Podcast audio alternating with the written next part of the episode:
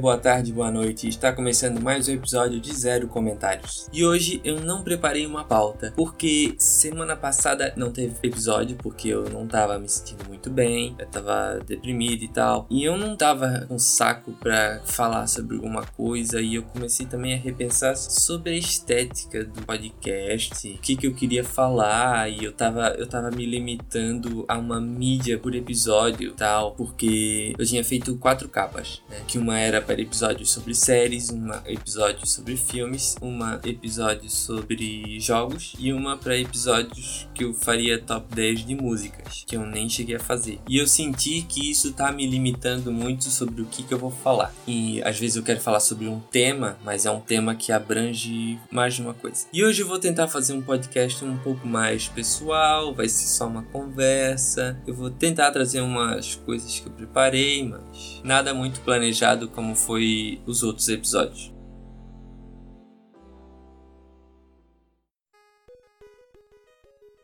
Então, como tá sendo a semana de vocês nessa quarentena? Eu sei que muita gente tá ficando mal, tá ficando deprimido e tal. Muita gente que não sofria de depressão, né? Por causa que mudou tudo. E eu, eu nem sei o que dizer sobre as pessoas que já eram depressivas. E eu sou uma pessoa que tem depressão. Eu até uma vez consegui uma psicóloga pelo SUS, só que a gente fez o quê? Quatro sessões e na última eu já não sabia mais o que falar para ela, porque eu sentia que ela não dava muita importância pro que eu tava falando. Por exemplo, muitas vezes eu falava ah, eu tô pensando em X coisas e isso não sai da minha cabeça. Ela falava assim: ah, não pensa sobre isso. Pensa que existe Y e Y é muito bom. Aí, aí na quarta sessão eu já não tinha mais o que falar para ela, porque todas as minhas neuras já estavam ali e ela tinha respondido de uma simplicidade que eu achei até. E como que eu parei de ver ela? Ela não me ligou mais. Ela disse: Ah, eu vou sair de férias. Isso foi no final do ano passado. Eu vou sair de férias por algumas semanas e quando eu voltar eu te ligo e a gente remarca a próxima sessão. E ela nunca mais marcou nada. Ela cagou pra mim. Então.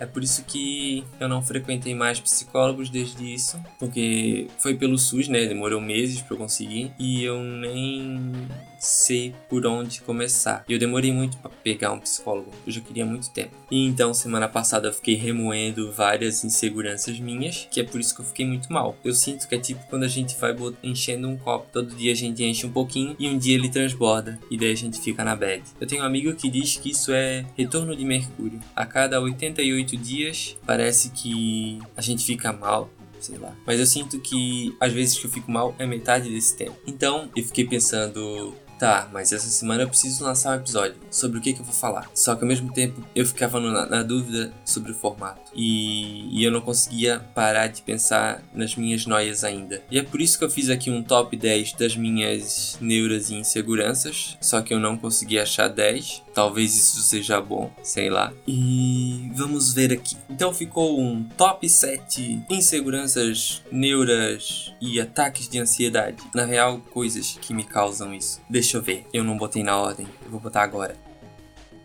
Ser observado é aquela sensação que tem alguém te olhando. Isso me deixa às vezes paranoico. Por exemplo, as cortinas do meu quarto não tem blackout e eu moro no segundo andar. E daí eu fico pensando se uma sombra passar pela cortina, isso vai ser muito doido. E eu sempre tenho a ideia que alienígenas podem estar me olhando à noite. Isso, isso não é isso não é tão de pira, tá? É, mas é uma, uma coisa que às vezes eu tenho. Por isso que ele tá em nono, não, sétimo, sétimo lugar. Ele tá bem embaixo. É só uma coisa que eu joguei. E aquela sensação que você tá andando à noite e parece que tem uma coisinha no seu ombro fungando no seu cangote. De olho em você. Outra coisa que me deixa muito pensativo é a ideia da realidade simulada e a nossa percepção de mundo. Por exemplo, é tanto a ideia de que o que nós estamos vivendo pode ser uma realidade simulada, quanto a ideia de que não, de que realmente seja real, mas a nossa percepção de mundo ela é muito limitada à biologia do nosso corpo. Mas o que é isso, Sandro? Eu não estou te entendendo. Tipo assim, o que é o mundo para nós? É o que nós podemos ver com nossos olhos que só tem quatro. Ai, esqueci o nome. Quatro alguma coisa que nós temos nas nossas cores. E as borboletas parecem que tem oito. Enfim, nós nem chegamos a o raios ultravioleta, né? Então tem coisa que a gente não vê, tem coisa que a gente não ouve. Os cachorros ouvem muito melhor que a gente. Coisa que a gente não não cheira. Eu diria que o mais avançado que o ser humano tem em relação às outras espécies talvez seja o paladar, sei lá. Mas então é isso o que a gente acha que é o mundo é apenas o que o nosso corpo deixa a gente achar que é o mundo. E daí eu fico, fico nessa noia. E será que tem coisa que eu não tô vendo? Será que. Tipo aquela ideia de será que o vermelho que eu vejo é o mesmo vermelho que você vê? É outra parada que me deixa muito pensativo. E daí nessa ideia de realidade simulada também tem. Ah, será que apenas eu existo? E tudo isso é uma simulação? Sei lá. E em quinto lugar, a minha paranoia é o que, que tinha antes do Big Bang. Porque você pensa, é, o universo tá aí e você, você sabe, ah, tudo veio do Big Bang e tal. Mas e antes? O que, que tinha antes? E de onde isso veio? Será que é uma grande sanfona que o universo expande e contrai e expande e contrai? Mas mesmo se foi isso, o que aconteceu primeiro? No, no comecinho de tudo, isso, isso me deixa muito cabreiro, muito cabreiro. Você não tem noção que quando eu tô no chuveiro e me vem isso, nossa, porque o chuveiro é o pior lugar para dar essas paranoias. Eu não sei o que, que a água tem, mas a gente fica lá tomando banho e de repente vem aqueles pensamentos e aquelas teorias e daí para pior. E em quarto lugar das minhas inseguranças tem eu vou envelhecer sozinho, infeliz. Por quê? Eu cuido da minha avó, então eu vejo o trabalho que ela passa por ser velha. E eu fico pensando, e se eu não achar alguém? E se eu não tiver filhos para cuidar de mim? Eu vou envelhecer e ninguém vai ter, ninguém vai cuidar de mim. Será que eu vou viver até envelhecer? E eu nunca consegui namorar por causa do próximo top. E daí eu fico pensando, será que eu vou ficar sempre sozinho? Eu sempre o cara solteirão da família e eu sou uma pessoa que sempre quis namorar e nunca consegui. E em terceiro lugar nas minhas seguranças temos o meu corpo. Eu tenho muita paranoia com meu corpo e em relação às outras pessoas eu nem acho que eu tô tão longe do padrão de estética. Mas só pra gente ter uma ideia, uma vez eu tava ficando com um cara e ele tava fazendo cursinho para passar no vestibular e tal. E numa das aulas de ciência ele ouviu sobre a síndrome XXY. Tem um outro nome complicado. Pera um pouquinho e ele falou sobre a síndrome XXY ou síndrome de Klinefelter, acho que é assim. Ele disse: "Ah, o teu corpo é muito parecido com isso. Eu acho que você tem isso". E daí na hora eu fiz uma piada tipo assim: "Ah, então, então eu sou tipo, eu tipo um, um mutante, tipo um X-Men". KKKKK. Só que por dentro eu trava. Meu Deus, será que isso é verdade? Será que eu sou assim? Será que eu sou estranho? Meu Deus, meu corpo é bizarro assim. Será que as pessoas não vão gostar de mim? Só que eu não tenho. Eu tenho umas coisas que eu me identifico, mas eu não tenho tudo. Então eu não sei se é isso. Não sei se só o, o meu o meu embrião ele estava muito na dúvida quando ele foi desenvolver. Assim, ah, eu vou jogar um pouco de estrogênio nessa pessoa. Não sei, eu, eu realmente eu não entendo. Mas tem coisas sobre o comprimento das pernas, da, a, o quadril e a cintura que estão falando nessa síndrome que tem a ver comigo, ombros curtos e tal. Então, ele me deixou nessa paranoia. E depois que ele falou isso, eu nunca mais esqueci. E eu tenho muita insegurança em tirar a roupa perto das pessoas. Por isso que quando eu converso alguém pela internet, eu enrolo muito para conhecer a pessoa, porque eu sempre acho que ela não vai querer me ver de verdade. E isso é uma pira que acaba comigo. Só que tem dias que eu acordo e eu me sinto bem. Eu olho pro espelho, eu me acho bonito. Mas tem dias que, nossa, eu não posso me ver, tal. E tanto que eu, eu nem gosto de ter espelho no meu quarto. Mas aí já tem outra questão, né? Não é só o corpo. Tem toda aquela história de que eu não quero me olhar no espelho à noite e pensar que é uma assombração, porque já aconteceu. mas não, não nesse sentido, mas no sentido tipo, o espelho ele é visível da cama, então se eu me levanto, eu passo pela frente do espelho e daí eu vi aquela coisa se mexendo no meu quarto, mas não vem ao caso. E em segundo lugar das minhas paranoias temos já passou da minha hora. O que seria isso, por exemplo? Depois que eu terminei o ensino médio, eu fiquei um ano sem fazer nada em depressão. Mas naquela hora não era depressão, né? Não era chamado de depressão, acredito. E eu demorei muito para conseguir emprego porque eu era tímido. Eu ainda sou tímido, mas eu era muito pior, muito mesmo. Eu não falava com as pessoas. E até mesmo depois, quando eu ia fazer entrevista de emprego, eu ainda era muito inseguro. Ainda sou muito inseguro. E teve um tempo que eu parei para cuidar da minha avó, né? Eu ainda ajudo a mãe. Eu sinto que eu preciso ajudar ela. Então, meio que eu não posso avançar na minha vida porque eu tenho essa obrigação. Não sei se deu para entender. E parece toda vez que eu vou fazer uma entrevista de emprego e a pessoa olha: "Ah, mas você ficou tanto tempo sem trabalhar. E por quê?" E daí eu falo, ah, porque eu tinha cuidado da minha avó por muitos anos e tal. Ela falou, ah, tá. E daí eu sinto o quê? Eu sinto, ah, então não, não dá mais. Não dá mais. Você, você já teve as oportunidades na sua vida. Não vou mais te dar emprego. Essa é a minha noia. Eu sinto que. E eu, eu, tô, eu tô chegando no 30. Eu vou fazer 30 anos no final do ano. E eu sinto que eu já perdi oportunidades, eu já sou considerado um velho que não nem adianta mais fazer nada nessa vida. Isso é uma pilha que eu tenho, eu sei que as pessoas podem fazer de tudo ainda, independente da idade, mas quando bate a crise, eu, eu sinto assim, acabou, acabou pra mim. E eu sei que isso é errado de pensar, porque, sabe, tem gente com 70 anos fazendo, começando uma faculdade ou indo pro ensino médio, sei lá, mas eu me sinto muito atrasado em relação às outras pessoas.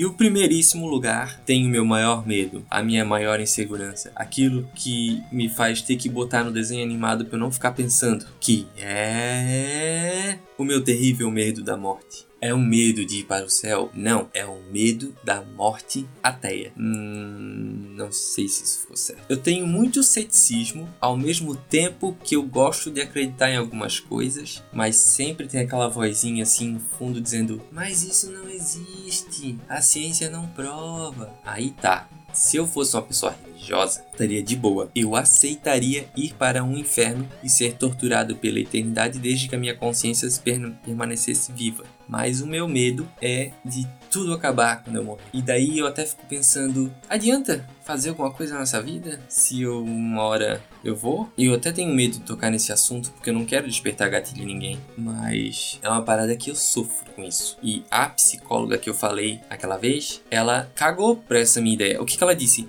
Ah, mas o mundo é tão lindo, mas você vai adorar. Olha as flores, olha as coisas nessa vida. É tudo tão belo.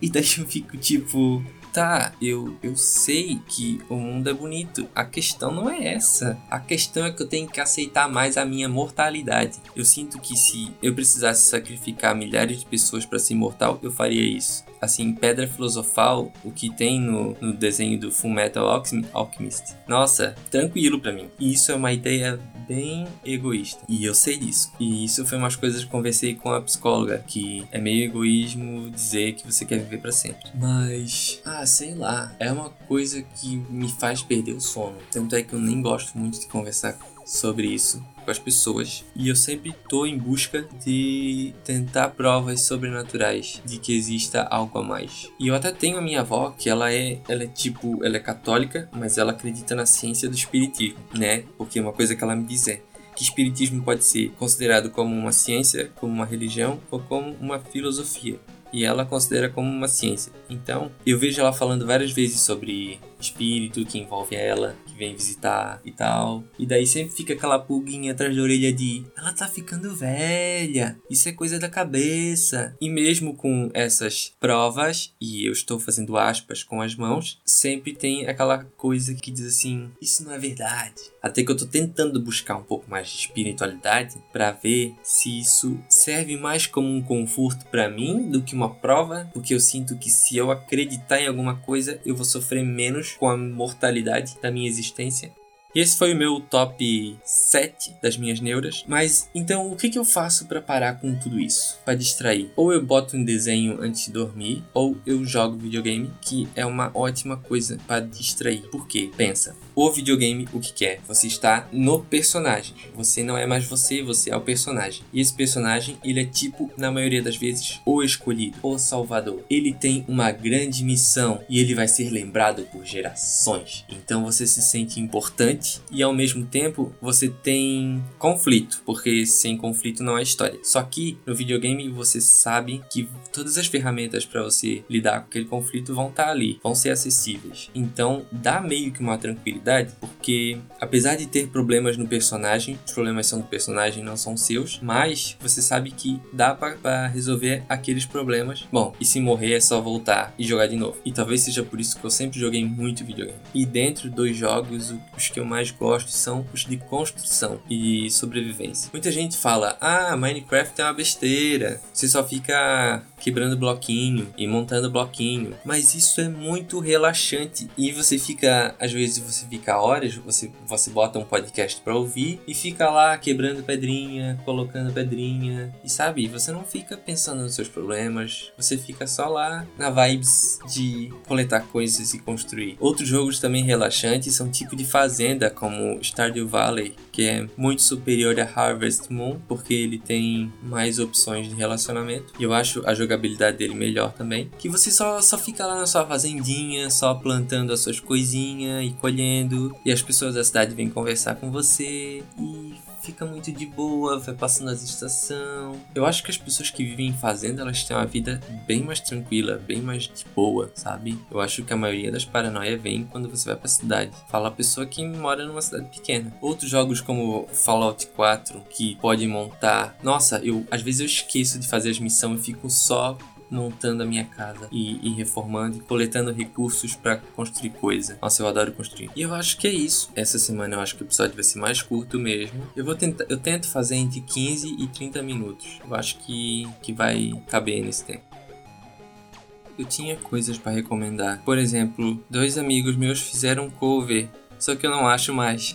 porque tava no Stories e, e, eu não sei mais como chegar lá, mas assim, nas próximas vezes eu vou, eu vou botar aqui. Vamos ver o que, que, eu, que, que eu conheci essa semana. Eu vi a segunda temporada de Kipo, que é muito boa, e a representação feminina nas séries da Netflix tá ótima. E eu também queria recomendar o Digressão Podcast, que é de um web amigo, que ele, ele é médico, então ele eu acredito que vai ser assim, um podcast que ele vai relacionar coisas da, da cultura pop com fatos médicos e tal. E, e não só disso, porque ele também sabe sobre muita coisa, então provavelmente ele vai relacionar isso com coisas da ciência e tal. Então é Digressão Podcast ou no Twitter, arroba Digressão.